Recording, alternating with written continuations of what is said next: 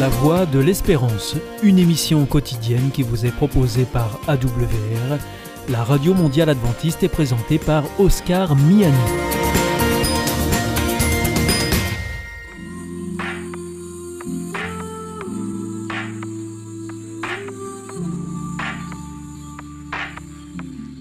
L'instant Bible. La Bible à la portée de tous, avec la pasteure Élise Lazarus et le pasteur Carl Johnson, présenté par Gétro Camille. Bienvenue à l'Instant Bible, l'émission qui met la Bible à portée de tout le monde, mais sans pour autant la niveler par le bas. Je pense que maintenant vous connaissez le slogan depuis le temps que je le répète.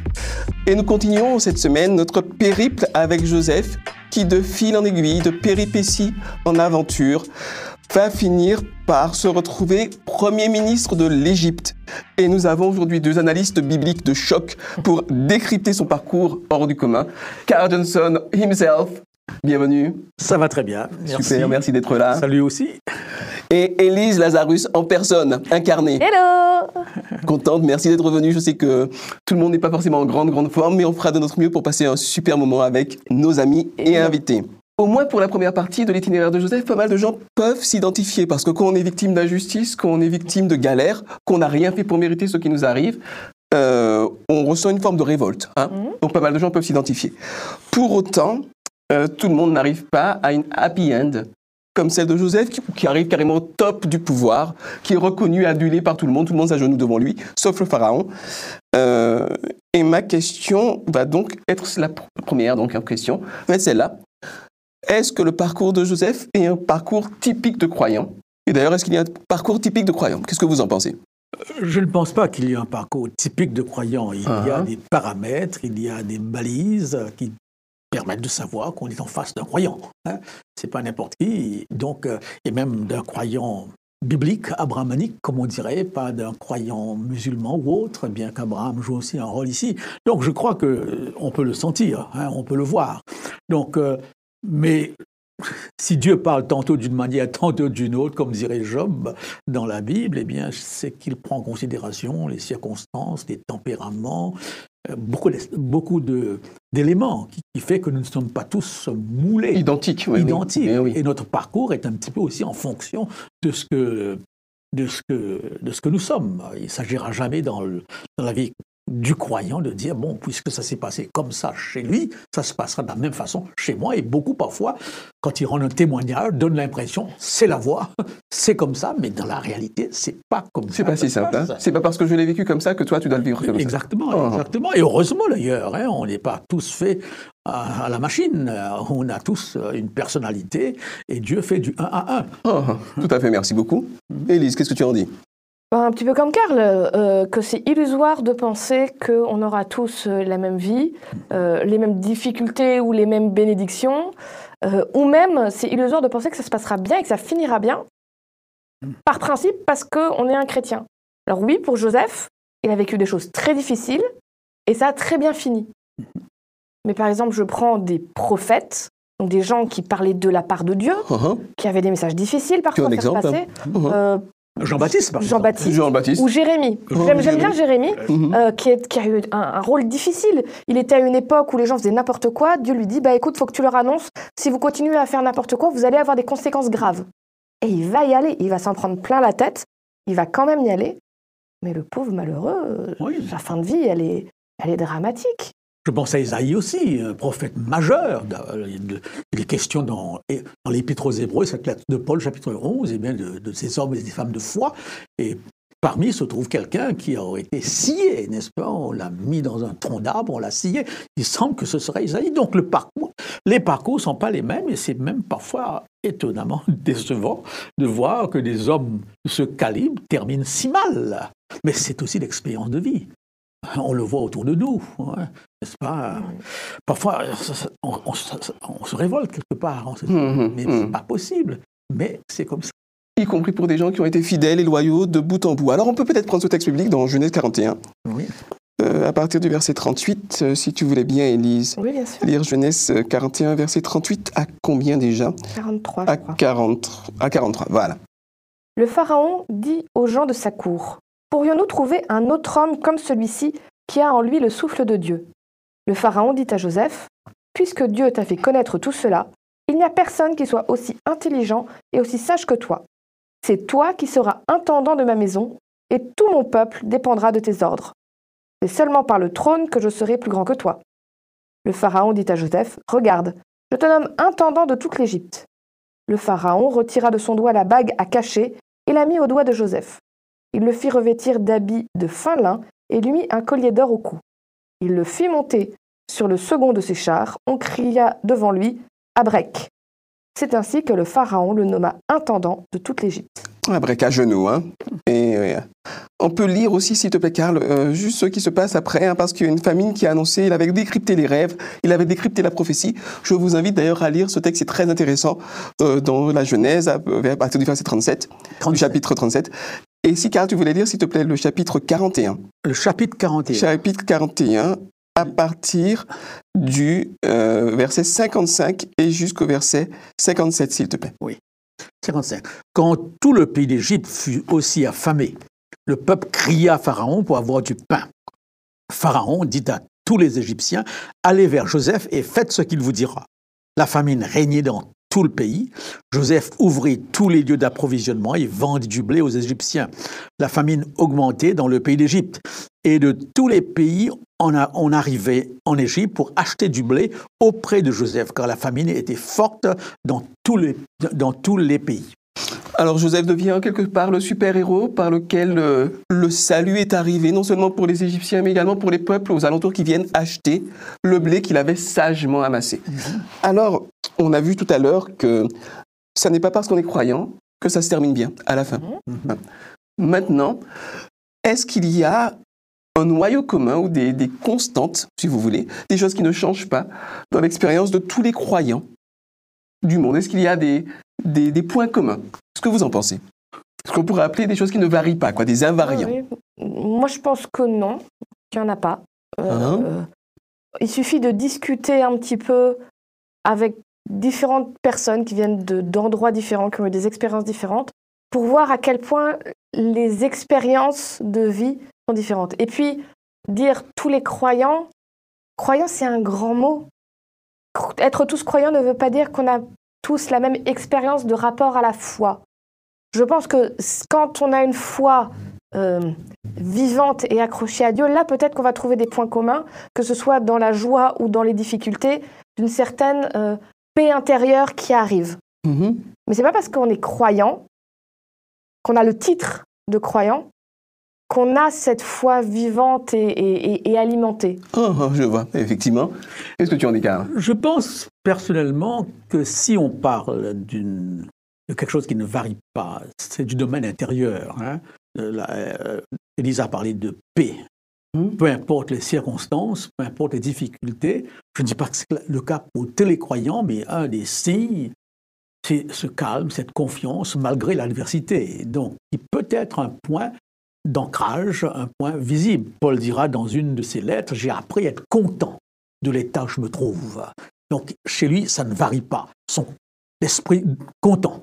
Et mais dans le chapitre qu'il le dit, c'est dans Philippiens chapitre 4, si je me trompe, il le dit, mais j'ai eu faim, j'ai été affamé, j'ai été malade, j'ai été frappé, j'ai été Oh, presque à la mort. Ça ne veut pas dire que l'esprit content du croyant, qui est quelque chose de, euh, de tangible, sous-entend eh bien, que sa vie a été un long fleuve tran- tranquille. hein.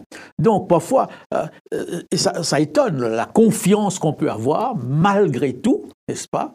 Eh bien, euh, un peu comme je pense à trois, aux trois amis de Daniel, Oui. eh bien, qui ils vont dire ceci Dieu nous délivrera. Donc, en d'autres mots, notre confiance en lui est inébranlable. Mais si toutefois il arrive à ne pas nous délivrer, nous ne chancellerons pas. On tiendra ferme. Donc, peut-être à ce niveau intérieur, profond, il y a une base, il y a, il y a un élément eh bien, qui caractérise le croyant. Mais alors, est-ce qu'un chré- un chrétien, ce serait pas un petit peu un imbécile heureux Un croyant, c'est pas un imbécile heureux qui euh, est en train de galérer, en train de mourir de faim ou de froid, et qui dit, mais j'aime Dieu, tout va bien? Est-ce que est-ce que c'est un petit peu... En que tu fait, en je pense qu'il y a une raison pour laquelle euh, certains arrivent justement à dire je suis dans, dans quelque chose de très dur, mais je garde confiance. C'est la certitude que le meilleur est à venir. Quand on est croyant, quand on crois dans les promesses de Dieu. Dieu a fait une promesse très importante, enfin même deux. La première, c'est je vais revenir, mettre un terme à la souffrance. Et la deuxième, c'est en attendant que je revienne, je serai avec vous tous les jours. Et quand tu as ces deux promesses-là, c'est-à-dire je suis dans quelque chose de difficile, je suis dans la difficulté, je suis dans la maladie, je suis dans les problèmes, je suis dans euh, les angoisses, etc. si je ne crois pas en Dieu, je me dis l'entièreté de ce que j'ai à vivre va se résumer à ça. Mm-hmm. Si je crois en Dieu, je, me, je sais que sans diminuer du tout la difficulté de ce que je vis là, ce n'est pas le, le, le, moment le plus important de mon existence parce que l'éternité arrive. Hum. Donc c'est un moment de grande difficulté, mais je sais qu'il y a du mieux qui arrive derrière dans cette vie ou quand Jésus reviendra. Et en plus, on rajoute le fait de dire, l'une des choses les plus terribles quand on vit des choses difficiles, c'est de se sentir seul seule parce que personne ne peut comprendre ce que je ressens à ce moment-là. même, même très bien entourée. Je te donne un exemple. Moi, j'ai expérimenté la maladie. J'ai été entourée de plein de personnes formidables. Des amis, de la famille euh, qui étaient là. J'étais très bien entourée, mais j'étais quand même seule face à ma maladie. Parce que même s'ils essayaient d'être présents, ils ne pouvaient pas comprendre ce que je ressentais. La douleur que j'avais, ils ne l'avaient pas expérimentée. Et l'idée de me dire, Dieu, lui, est capable de comprendre et de conceptualiser ce que je vis là et a décidé de m'accompagner là-dedans et d'être une oreille attentive parce que, à nouveau, tu es malade, une maladie longue.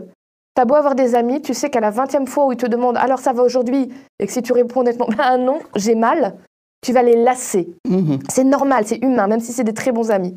Oui, bah, comme au bout d'un moment, ils vont même plus entendre. Au, bout d'un moment, bon, bah, euh, ok, on a mhm. compris. Mhm. Mais à Dieu, je peux lui dire 200 fois s'il faut.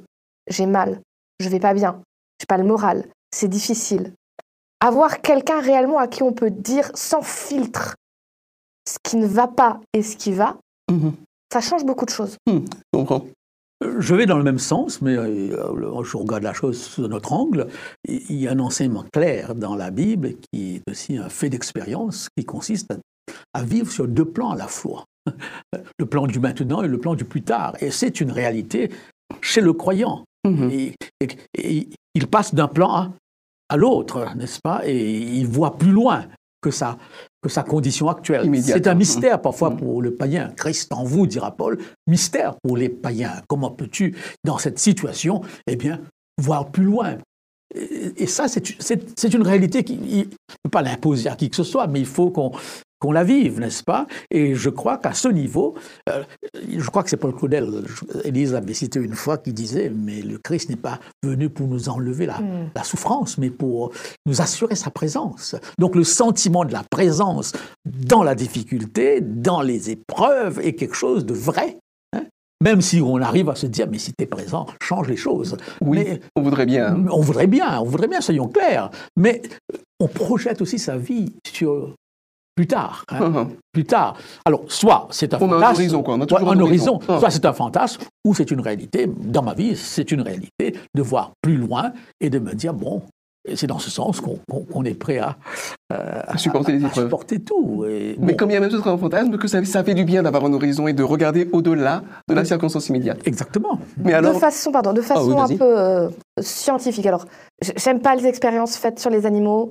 Ça me met très mal à l'aise mais là, autant l'expérience en elle-même me déplaît, autant je trouve qu'elle a des, qu'elle nous apprend quelque chose. Mhm. Donc, il y a des scientifiques qui ont pris des souris, ils les ont mis dans, dans des cuves d'eau desquelles elles ne pouvaient pas sortir. Il n'y avait rien pour s'agripper. Donc, et ils ont regardé combien de temps elles tenaient avant d'arrêter de se débattre, de nager. Je trouve très cruel. Ça l'est. Voilà, ça Mais ce qu'ils ont fait, c'est que donc ils ont regardé combien de temps elles tenaient. Ensuite, ils ont pris d'autres souris qu'ils ont mis dans l'eau, qu'ils ont laissé un moment en train de... Hein. Et puis, quelqu'un les a attrapés et sortis. Ils ont attendu un peu et les ont remis dans l'eau. Et ils ont constaté qu'elles tenaient presque deux fois plus longtemps après, parce qu'elles avaient intégré l'idée que quelqu'un va venir me sauver, donc il faut que je tienne encore. c'est intéressant. C'est extrêmement cruel, mais ça explique aussi beaucoup de choses cette certitude qu'un chrétien a que quelqu'un vient me sauver donne une force de résilience quand l'épreuve arrive. Parce que justement, comme je disais tout à l'heure, on sait que l'horizon c'est pas juste ce qui se passe là. Ça va plus loin, donc tiens encore un peu parce que le secours arrive. Euh, mais alors, ces, ces, prédicateurs de toutes les religions d'ailleurs, qu'elles soient enfin, monothéistes, polythéistes, mais qui vous disent que la divinité va intervenir, que si vous accomplissez le bon rite, si vous avez la bonne attitude, si vous avez peut-être les bonnes formules ou le bon livre sacré, euh, que la divinité va euh, régler vos problèmes de fertilité, de santé, euh, de famille. Euh, finalement, est-ce que c'est, ce sont simplement des charlatans? Qu'est-ce que vous en pensez? Oh, il n'y a pas de langue de bois, hein, je veux dire, on, on, se dit les choses. Hein.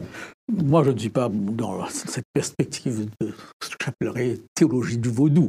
Ah oui, la sorcellerie.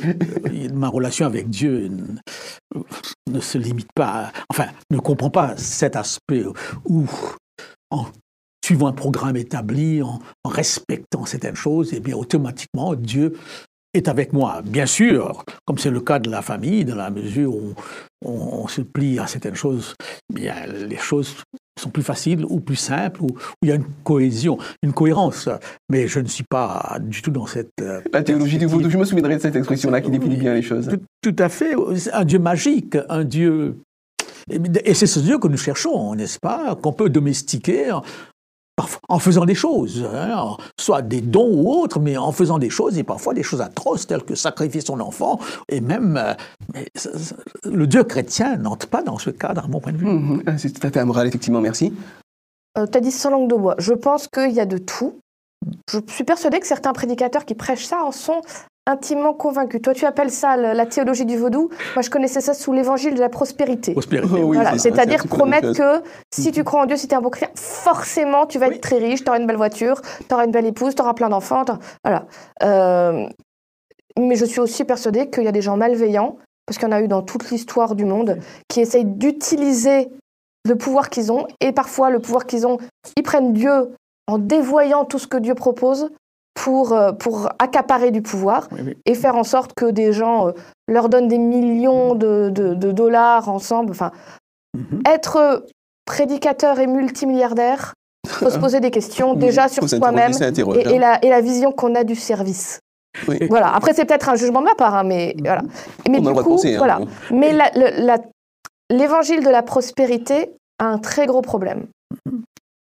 C'est son pendant. C'est-à-dire, si on dit, si Dieu euh, me bénit si je suis un bon chrétien, ça veut dire que si je ne suis pas béni, c'est que je ne suis pas un bon Et chrétien. donc, si je suis pas je suis pas un bon chrétien. Imagine, tu as déjà quelqu'un, c'est pas moi, une femme qui n'arrive pas à avoir d'enfant. Elle prie. Elle va voir des télévangélistes, etc., qui lui disent si tu donnes de l'argent, si tu pries, si tu, tu vas voir, Dieu va te bénir, tu vas avoir des enfants. Et elle fait tout ça. Et il n'y a toujours pas d'enfant. Non seulement elle est triste, parce que pour certaines femmes, c'est un vrai deuil à vivre, qu'elle n'arrive pas à faire parce qu'elle attend encore le miracle, etc. Euh, en plus, elle culpabilise. Qu'est-ce que je n'ai pas fait bien? Est-ce que ma foi ne doit pas être assez forte? Je suis trop faible pour que Dieu m'aide. Et parfois, malheureusement, elle se retrouve dans un milieu où les gens vont la juger et lui dire Est-ce que tu crois C'est peut-être parce que ton mari a fait quelque chose. Si ça se trouve, ton mari te trompe et c'est pour ça que Dieu ne vous bénit pas avec un enfant. Est-ce que tu es sûr de tes pensées Et donc, on rajoute de la souffrance et de la culpabilité À la souffrance. à la souffrance. C'est Mm. épouvantable. Et Jésus a lutté contre ça. Parce qu'un jour, ses disciples viennent le voir, lui font Et l'aveugle qui est là-bas, c'est qui qui a péché? C'est lui ou ses parents Et Jésus leur dit Vous n'avez rien compris. Vous n'avez rien compris à comment Dieu fonctionne. Donc, non, il n'y a pas de bénédiction automatique avec Dieu, en tout cas de bénédiction extérieure. Je pense qu'il y a un malentendu qui a créé l'évangile de la prospérité qui nous ferait croire que quand Dieu bénit, c'est principalement des choses qui se voient à l'extérieur et qui sont matérielles. Mm. Or, je reste persuadée que les bénédictions de Dieu sont parfois extérieures, mais sont toujours. Toujours Intérieur. Même celles qui sont extérieures, d'ailleurs, Oui. sont intérieures également. Parfois, Dieu ne change pas les circonstances qui m'entourent. Il change mon être à l'intérieur pour me permettre d'accepter les circonstances extérieures et de trouver de la résilience et de trouver de mon bonheur différemment. Très joliment dit. Merci beaucoup. Et nous avons tout un livre qui parle contre cette approche. Mhm. C'est le livre de Job. Que dit Satan? Il t'aime, il t'aime, il t'intègre parce que tu le bénis. Oui, oui. En d'autres mots, Satan ne croit pas qu'il y ait des chrétiens capables d'aimer Dieu gratuitement, même dans un contexte de souffrance. Mhm. Et Dieu va permettre à Satan d'éprouver Job à un point où finalement il n'a plus rien. Il est dit que Job garda son intégrité jusqu'au bout. hein. Euh, la femme l'abandonne, euh, il perd tout, mais il ne fait pas de la bénédiction un argument, Un prérequis un prérequis. à son amour de Dieu. E- Exactement. Mhm. Et je crois que ça, c'est extrêmement important. Mhm. Et que lorsqu'on lit le, le texte biblique, euh, Dieu répond à nos besoins. J'ai jamais vu le, le, le. Enfin, l'enfant de Dieu mendier son pain, dira, je crois, David dans le psaume 37. Mais lorsqu'on lit attentivement les grâces du salut, les grâces euh, du Christ en vous, hein, sont de loin les priorités, tout ce côté matériel, richesse. Je ne dirais pas que c'est pas important, mais c'est pas l'objectif de la vie du croyant chrétien au moment où il a ce dont il a besoin. Quelque part, eh bien, il devrait être heureux. Et, euh, Dans Éphésiens, Paul mentionne toute une liste de dons, n'est-ce pas, que nous avons en Jé- Jésus. Et c'est dans un Et domaine. ces dons sont là pour l'utilité commune et non pas pour se faire plaisir à soi-même. et Exactement, se- lorsqu'il dit nous avons été élus avant la fondation du monde, nous sommes pardonnés, nous sommes réconciliés, nous, nous, nous avons le dévoilement des mystères de Dieu. Et a- accompagné de l'expression en Christ. Sommes-nous capables, n'est-ce pas, de nous focaliser sur cet aspect des choses avant l'aspect matériel dont Dieu dit T'inquiète pas, je sais de ce dont tu as besoin. Je, je retourne un petit peu sur. Ah oui, je t'en prie, je t'en prie. Euh, on dit qu'il a été béni, ce qui est vrai. Mais si tu remarques bien, sa bénédiction était là aussi pour servir aux autres. Surtout, en fait. Hein. C'est-à-dire qu'il a eu un poste important, mais le but, c'était qu'il puisse sauver les Égyptiens de la famine. Parce que si les Égyptiens, il n'avait pas été là pour dire faut faire des réserves, les amis, euh, Il y aurait eu une famine famine. épouvantable. Mhm. Et même les pays autour, et y compris sa famille qui pourtant lui avait fait des misères. Et là, euh, je retourne à nous. Les bénédictions que Dieu nous donne, la plupart du temps, elles sont là pour nous faire du bien à nous, c'est vrai, mais elles ont aussi le but de nous aider à être utiles aux autres. Mhm. Et, même dans ce que soit matériel ou à nouveau ce changement intérieur. Il y a une image qui est fausse théologiquement évidemment, mais à nouveau qui nous apprend quelque chose. Euh, C'était une image où on voyait le paradis et l'enfer. Alors je ne crois pas à l'enfer, mais il nous présentait le concept. Et donc le paradis, on voyait des gens installés. Non, pardon, l'enfer, on voyait des, gens installés à une table. Euh, ils ne pouvaient pas bouger de leur chaise. Et il y avait devant eux un grand bol d'une soupe qui avait l'air délicieuse. Et ils ont tous des cuillères extrêmement longues. Et donc chacun essaye d'aller dans son bol, mais comme ils ne peuvent pas bouger de leur chaise, ils n'arrivent pas, la cuillère est bien trop longue pour aller dans leur bol, et donc ils voient cette nourriture et ils n'y ont pas accès. Et puis après, on voit l'image du paradis, et c'est exactement pareil. Des gens assis sur une chaise, ils ne peuvent pas bouger de leur chaise, ils ont devant eux un bol de soupe qui a l'air délicieuse, ils ont les mêmes cuillères, mais là, chacun a le réflexe d'aller donner, de prendre la cuillère très longue pour prendre la soupe dans le bol de celui d'à côté et donner à celui d'à côté, et tout le monde est nourri.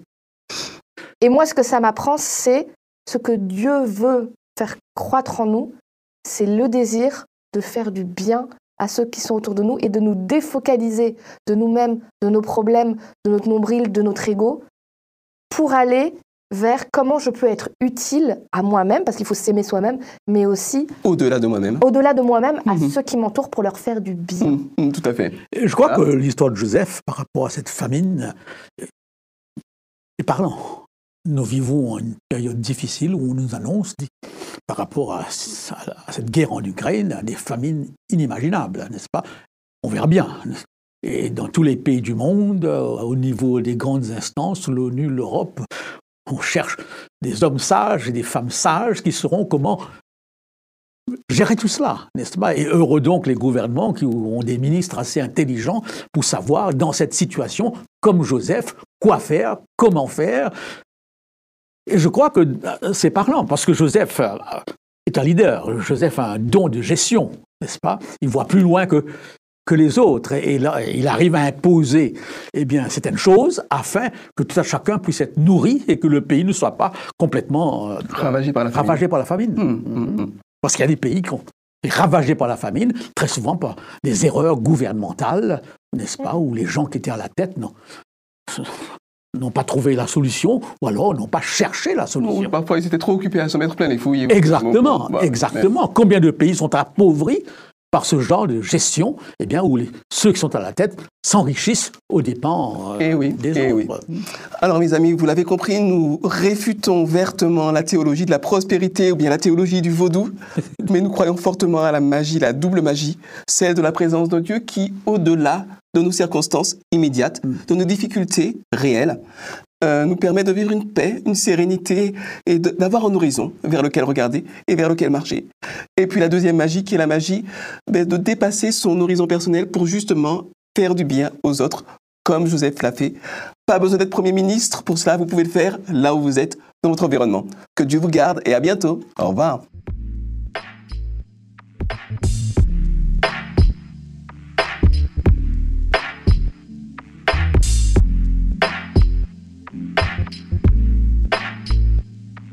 C'était l'instant Bible avec la pasteur Élise Lazarus et le pasteur Carl Johnson, présenté par Gétro Camille.